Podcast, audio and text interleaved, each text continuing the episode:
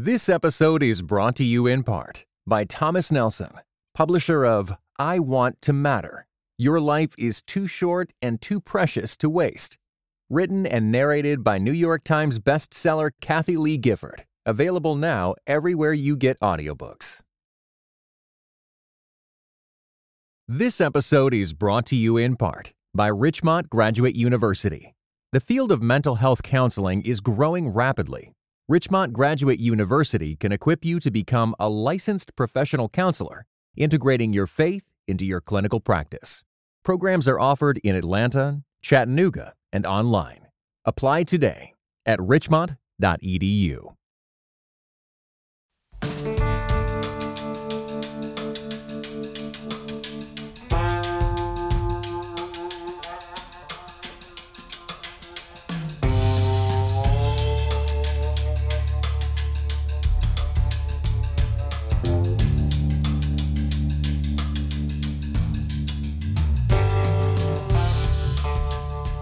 Hello, this is Russell Moore, and you're listening to The Russell Moore Show, brought to you by Christianity Today. Every week, we explore here conversations and questions from a Christian perspective to help you sort out how to live as a follower of Jesus in confusing times. This week, we have a conversation to seek to do just that.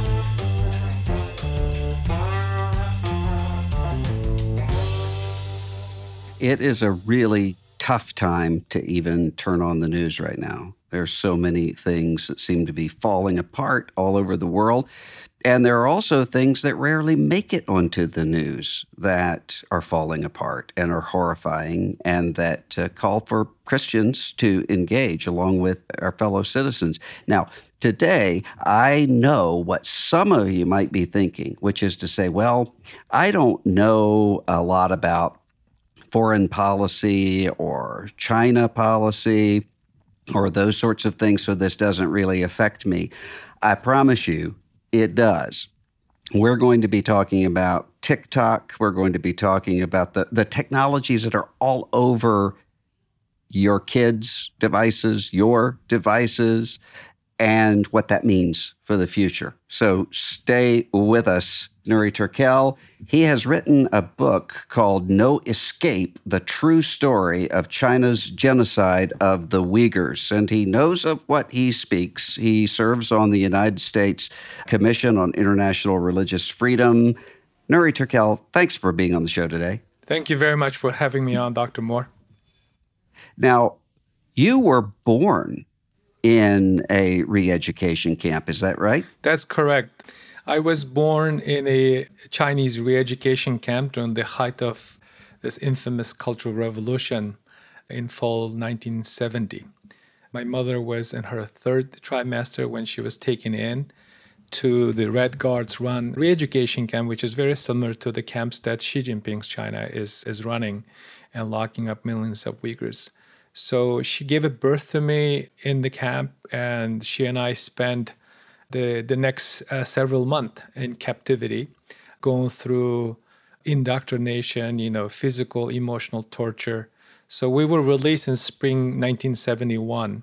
And ironically, that the international community, the Uyghur diaspora, the Uyghurs in communist China today, dealing with a similar type of collective punishment mainly because of their religion, mainly because of their ethnic racial background.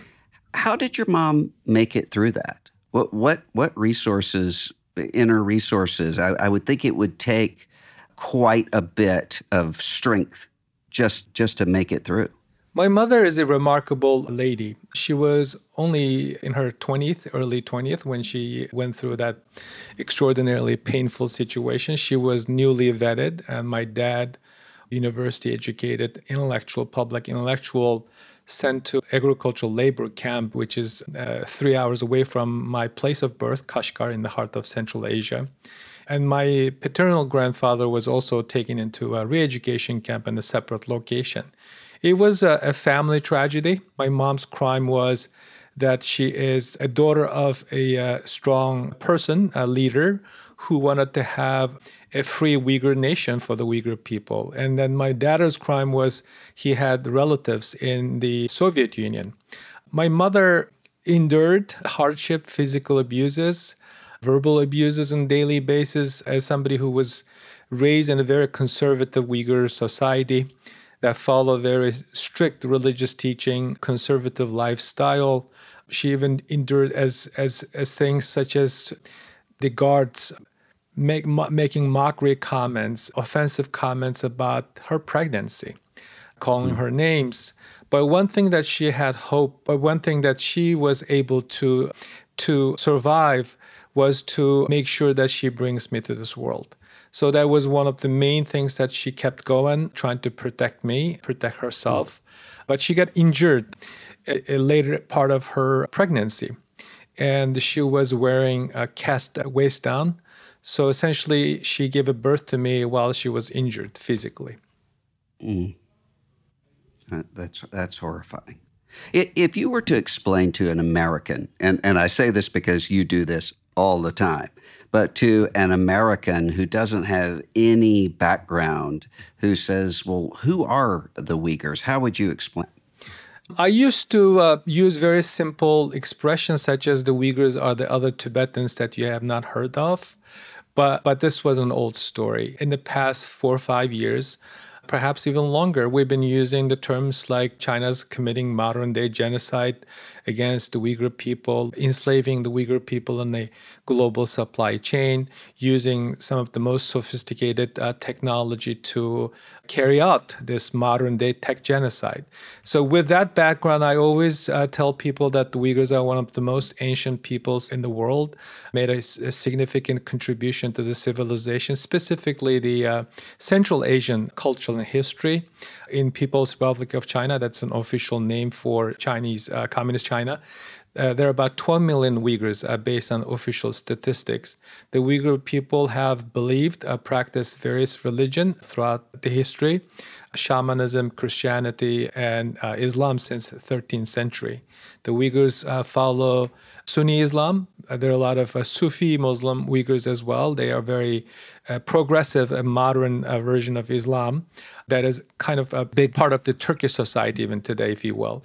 And Uyghur people speak uh, Turkic language, a dialect very close to those uh, dialects spoken in Central Asia. The closest is the Uzbek language. The Uyghur people and Turkish people today in Anatolia and Central Turkey or in Istanbul can understand each other without interpreter for the most part. The Uyghur people's homeland is so precious to the Chinese. Uh, some Uyghurs like to say Uyghurs are both blessed and cursed. Blessed because they their homeland is is massive, four times the size of the California, rich natural resources. But at the same time, that made it so attractive, valuable piece of property to the Chinese, so that made them to engage in this modern day genocide, trying to get rid of the Uyghur people.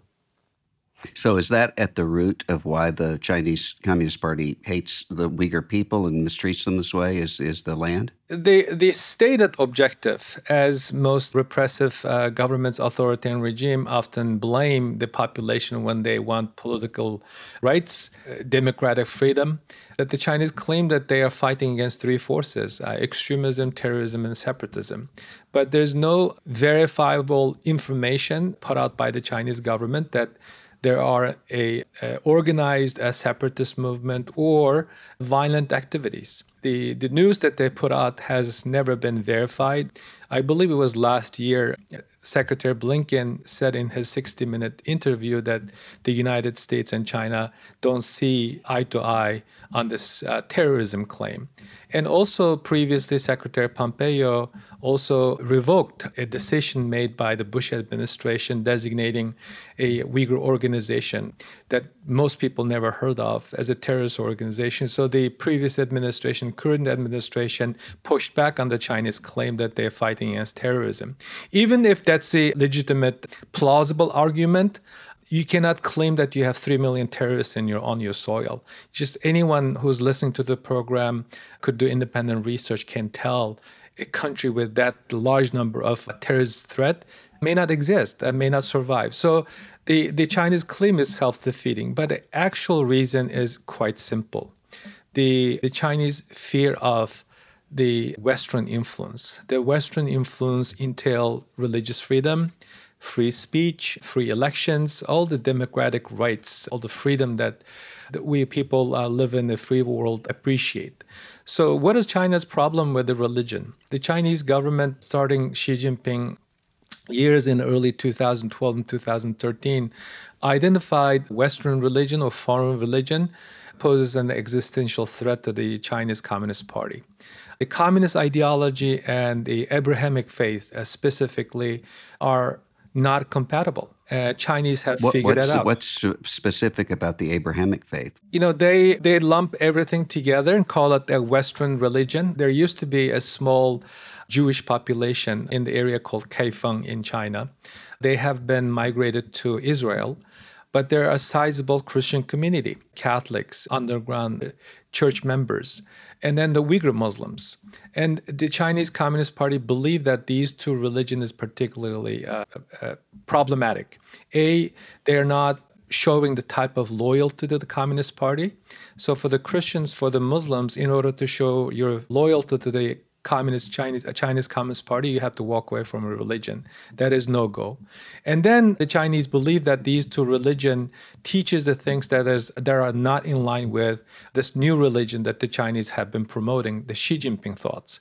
Uh, today, the Chinese government, uh, through very systematic, deliberate, and aggressive methods rewriting the text in the Bible and Quran. So their problem, uh, as former ambassador large for international religious freedom Sam Brownback often says, China is at war on religion.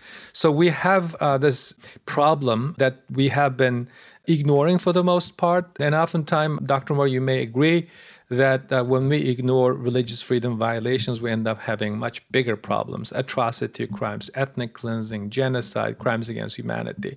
So when people look at the Chinese government's problem with the others, the first thing we need to look at is how they see that group or that individual's ethno religious background, specifically those who follow Islam and Christianity.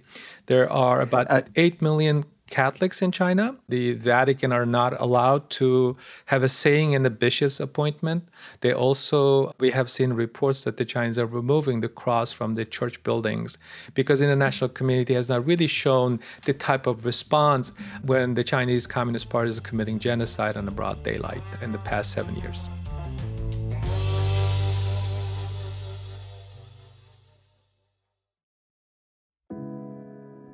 This episode is brought to you in part by Pittsburgh Theological Seminary. Pittsburgh Theological Seminary students are grounded in faith and formed in community. PTS students are preparing for ministry with Master of Divinity, Master of Arts, Doctor of Ministry, and certificate programs.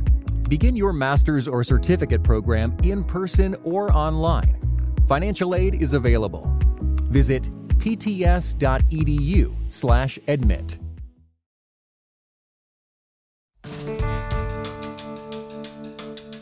Can you think of an example? What, what would it be like with the Chinese Communist Party rewriting scripture? So what they do is the the the belief. So they're starting with two things. One, everything that you have in life, everything that you enjoy professionally, personally, that you're indebted to the party. So instead of thanking God, you have to thank the Communist Party. And then the mm. other thing is that the loyalty, utmost loyalty, that they do have ways to change and twist. And then the third thing that they use is instead of letting people to follow the scripture, they make people to go through a weekly political study session, patriotic education session, to forcing people to accept Xi Jinping thoughts as a new religion. In my book, China China's War on Religion, uh, profiled camp survivors. So every day, starting from six o'clock, they have to chant uh, a, a, slogan denouncing their religion, saying things like, My religion is evil, my religion will not help me to eat full and have a, f- a roof over my head, and my religion is not helping me to relieve pain and suffering. Only Communist Party will do that. So anyone who who follows a strict religious teaching and have a spiritual life can appreciate if a government an individual force you to condemn your god condemn mm. your religion and believe in a twisted logic such as the xi jinping thoughts it can break your spirit it can create mental health yeah. issues for you Well, not not to mention that separation of inner and, and outer. Some someone believes something internally and is being forced to say outwardly that they reject it. That that's a mental health crisis as well as a religious freedom crisis. Absolutely, absolutely. So it, it is something related to that excellent point. A couple of years ago, Frontline released a documentary, an hour-long documentary. In it, a reporter interviewed the Chinese Communist Party uh, security uh, official in the Chinese Communist Party security apparatus, and he acknowledged when the question was are you going to release these people if you're done re-educating them? And the, the police said, we cannot release them because they've gone mad. If you release them, they will become social criminals. So that, huh. that gives an idea that the Chinese government has done enough damages to the Uyghur families and the Uyghur soul and the Uyghur religion. Mm. So how does, I mean, when you think about things that Western people think have been long gone, concentration camps, forced labor. How does that affect, say, the products that people buy in the West? The two things are happening, Dr. Moore, today in the world. One, we have forgotten our moral obligation because of our addiction to cheap consumer products. Hmm. There are 83 global brands, as reported by Australian Strategic Partnership Institute, that literally, you know, covers everything that you and I and listeners to this program consume daily.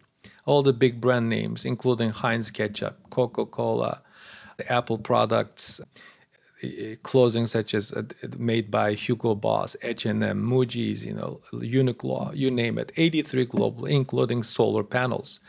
So because of our addiction and because of the investors in these industries in China, in the past 20, 30 years, specifically since China joined the WTO in 2002, we kind of ignored the modern day slavery. This is not something new. You know, as I noted earlier, my dad, my father, was forced to perform uh, agricultural labor in 1970, 1971.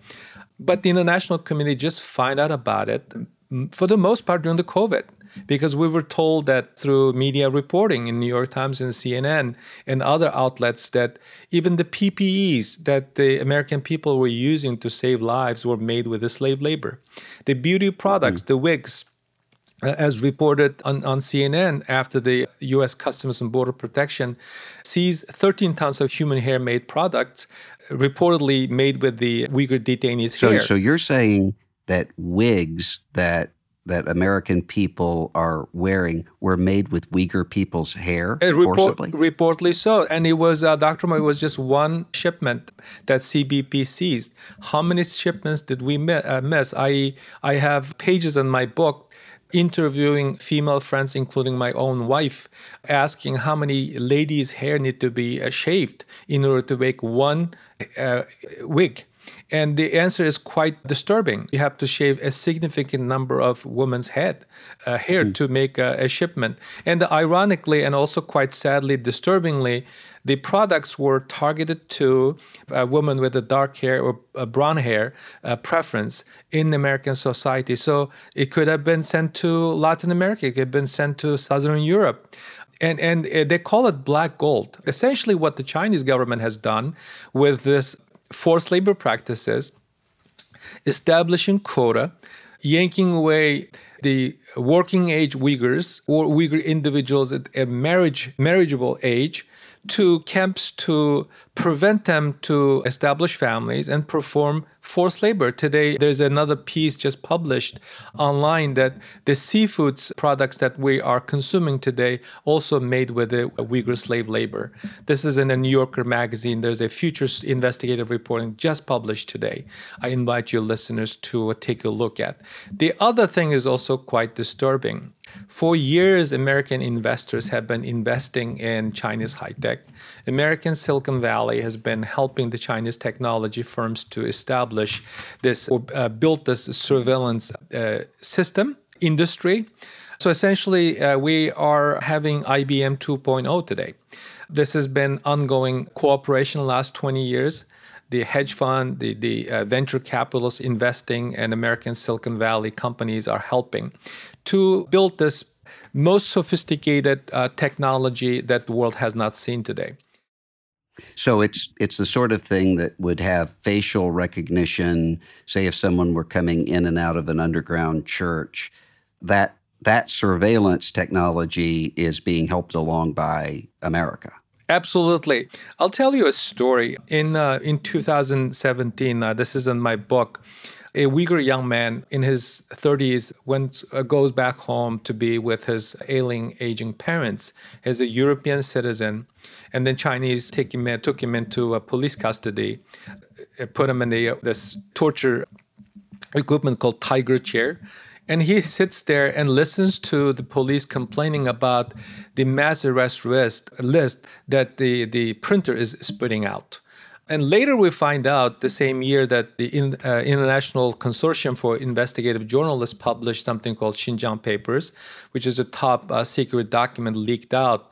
It, in it, it says just in one county in 10 days, 17,000 Uyghurs were rounded up and this young man is one of the 17,000 people that included professors and doctors, musicians, athletes, religious teachers, uh, writers, and also the the the the disturbing aspect of this whole thing is that the, even police did not know why they were arresting so many people.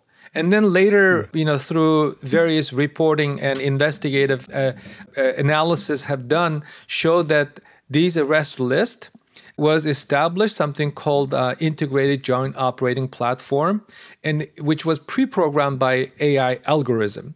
So the Chinese way of rounding these people up and essentially collecting personal data, looking at your past travel history, writing, teaching, speaking, and then pro, uh, establish this massive database and then just order people who might be posing problem to the government. If the government believe that you may be committing something, and, and ethno-religious groups are the most vulnerable ones, then they can take you into the camp. So, so all of this have been done with the help of the AI algorithm. Today, the Chinese government has established the AI totalitarian uh, society.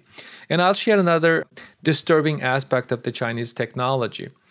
In December 2021, the Biden administration entity list as a export ban uh, by the Commerce Department a Chinese military medical academy and its 11 affiliates for developing brain control weaponry designed to be used for ethno religious groups in China.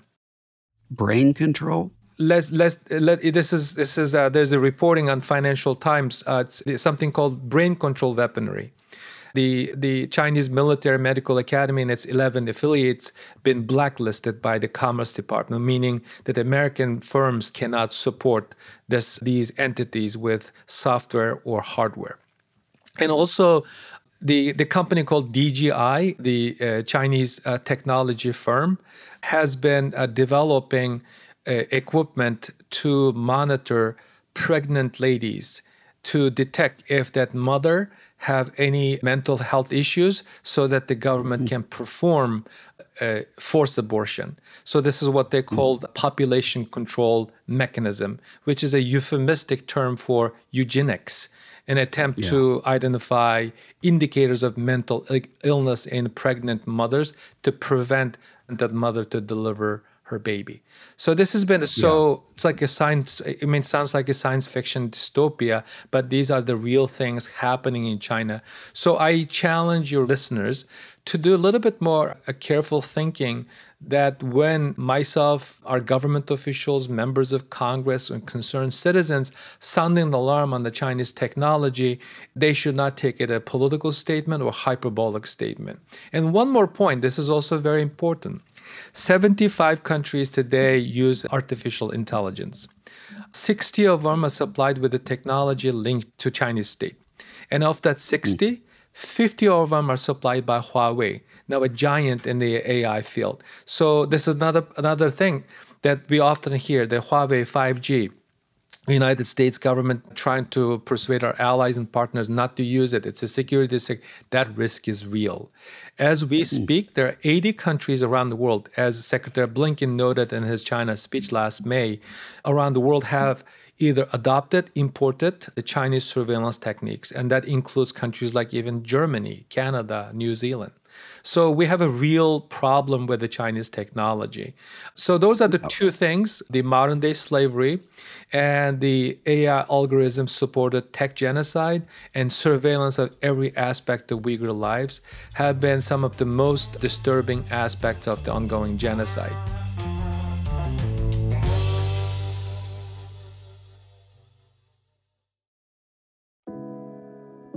This episode is brought to you in part by Thomas Nelson, publisher of Nine Lives and Counting A Bounty Hunter's Journey to Faith, Hope, and Redemption, written by Dwayne Dog the Bounty Hunter Chapman.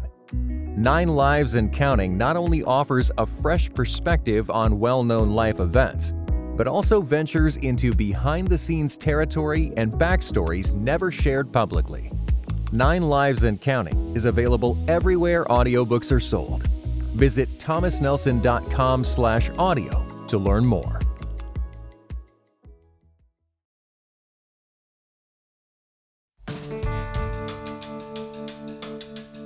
One of the things I wanted to ask you is about TikTok we have many listeners I know who are using TikTok. Uh, if not, you have many parents of people who are using TikTok. And if not that, many people who in their churches, their campus ministries, student ministries, youth ministries are using TikTok. And then they hear some of our leaders saying that actually could be dangerous. What's your view? TikTok is a, a digital fentanyl, as uh, Congressman Mike Gallagher and the Federal Communications Commissioner uh, Brendan Carr have accurately pointed out. Why do we call it the digital fentanyl? We need to start looking at who owns this platform. The TikTok is owned by a company called uh, ByteDance in China, which is a Chinese government entity. The TikTok has 150 million subscribers in the United States that gives you an idea how 150 million. Yes, 150 million subscribers in the United States. Any media company, any TV host, any newspaper, if they have half of that subscription, would have been very, very happy. That that that that gives a, a general public a, a, a, news that they need to read and follow. But in the TikTok case, ByteDance is is a Chinese state owned it has a strategic partnership agreement with Chinese Ministry of Public Security and also has a JV with two other state-owned media organizations.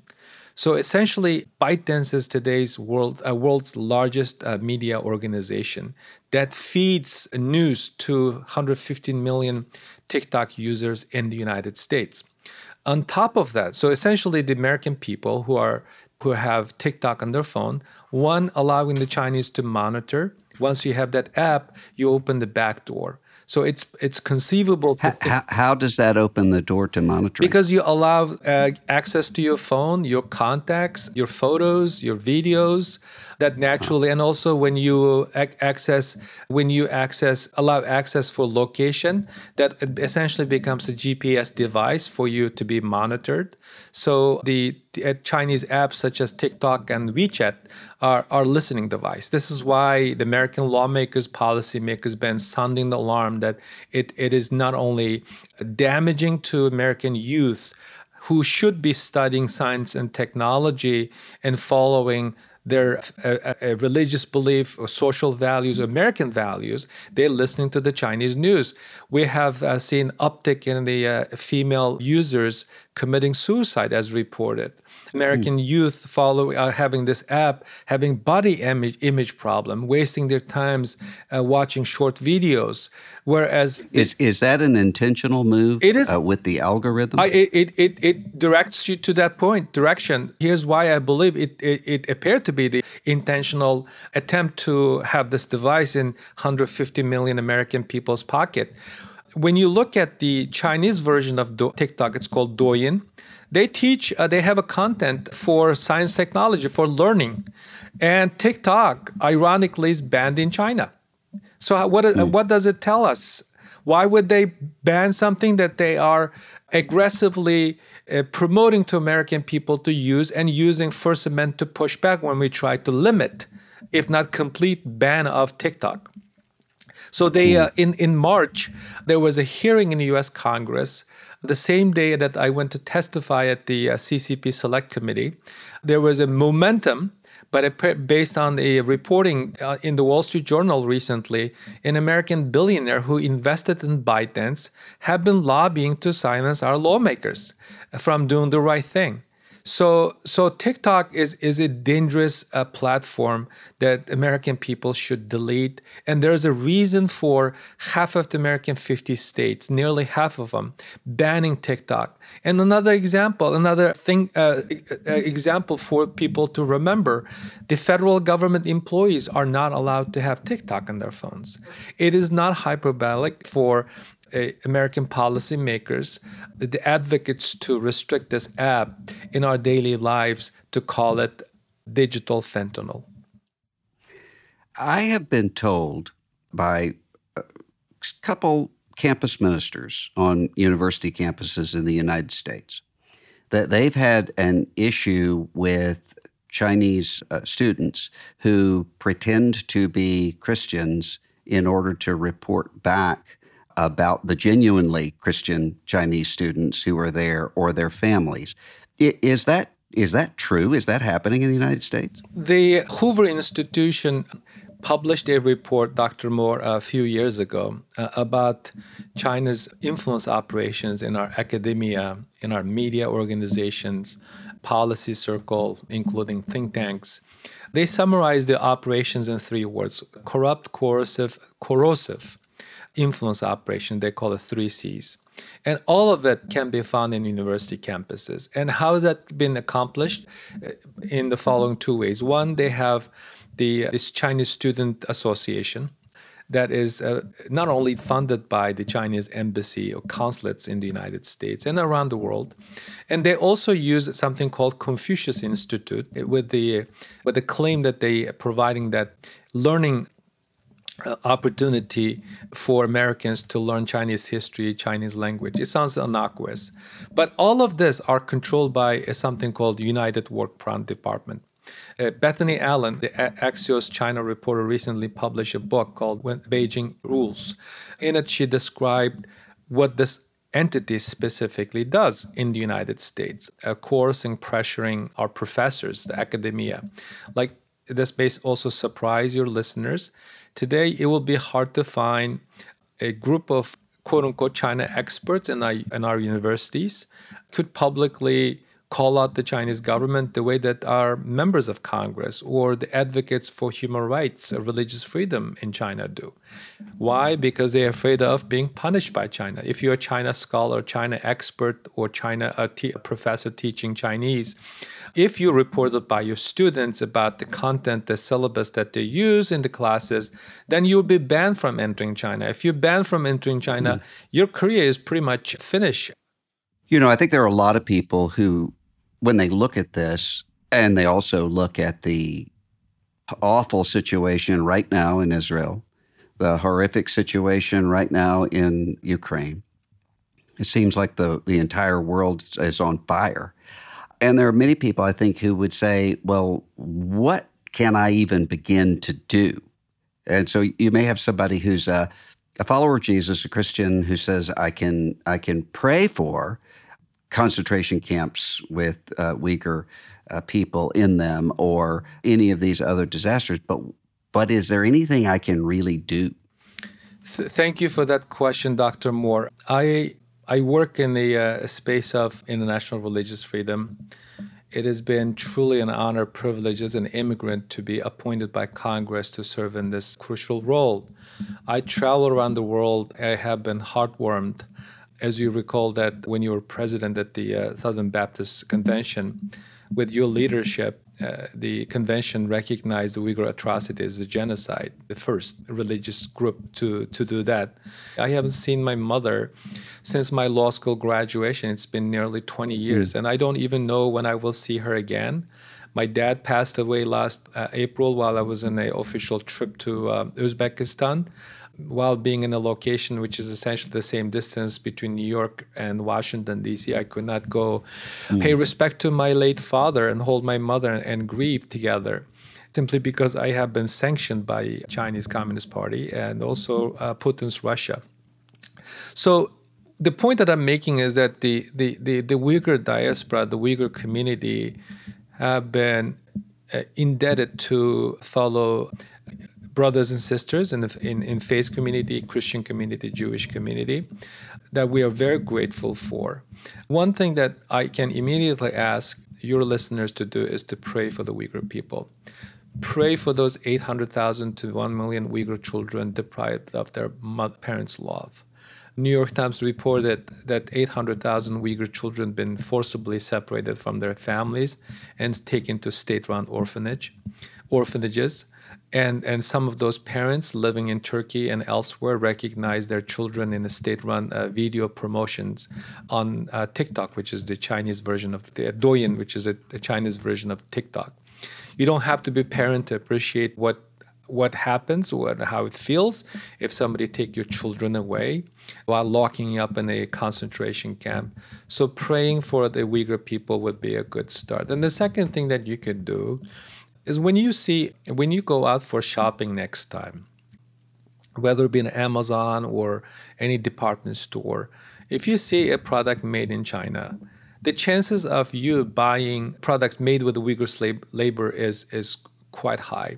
There's a documented evidence that 83 global brands and their thousands of suppliers based in China have been using forced labor to pollute the global supply chain. Forced labor is a cancer on our values. We should not continue to fund this genocide with our uh, dollars or consumer habits. When the consumers speak out, the boardroom will hear from us. When the boardroom mm. hear from us, that will pressure the executive to, executives to do the right thing. And then related to this point, I would like you to get on the phone, call your senator, call your uh, congressman, congresswoman, ask them to uh, tighten up the existing laws, close the loopholes, including the loopholes in the Uyghur Forced Labor Prevention Act, that still allows solar panels coming to the United States, knowing that solar panels are made with the slave labor. We need to close the loopholes to make our laws effective and enforceable.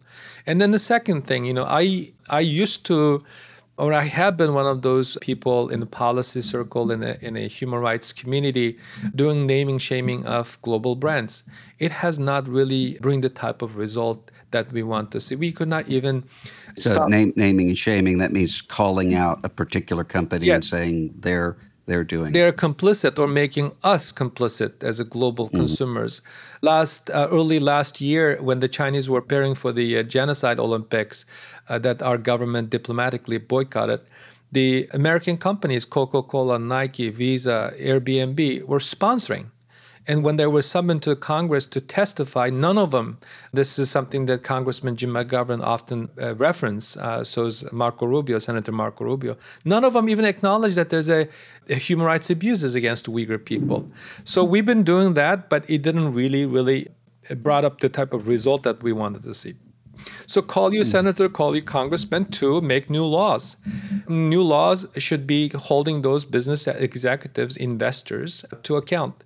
Unless we make it difficult for them to operate or create additional legal risk, reputational risk, and investment risk, it will be difficult to make them to do the right thing or get onto the right side of the history.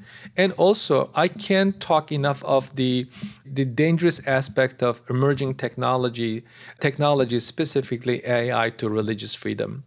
I mean, I don't want to be claimed to be an expert, but somebody who lived in the both world, somebody who has been following the the Chinese technology development that has not been a moral progress, uh, that has not been a, a, factor for fostering freedom or making our lives easier.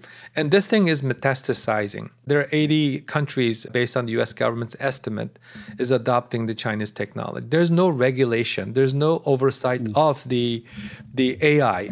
In the future, they can uh, fake stuff that could be used to punish religious teachers, religious followers, changing, exchanging uh, religious texts, religious materials, religious content uh, that are not approved by the state or sanctioned by the state can cause problems for vulnerable communities around the world. That includes the Christians in China, Christian church members.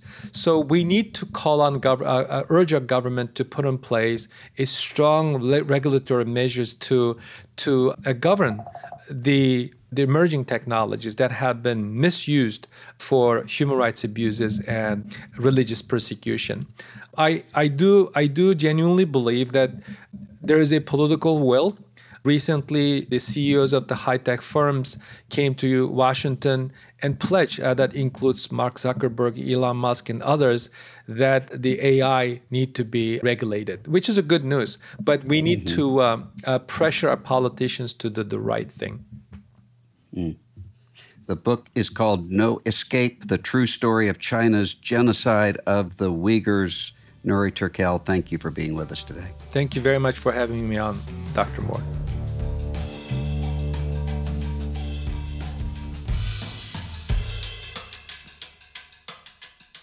The Russell Moore Show is a production of Christianity Today. Executive producers are Erik Petrik, Russell Moore, and Mike Cosper. Hosted by Russell Moore, produced by Ashley Hales. Associate producers are Abby Perry. Director of Operations for CT Media is Matt Stevens. Audio engineering provided by Dan Phelps. Video producer is Abby Egan. And the theme song for The Russell Moore Show is Dusty Delta Day by Lennon Hutton.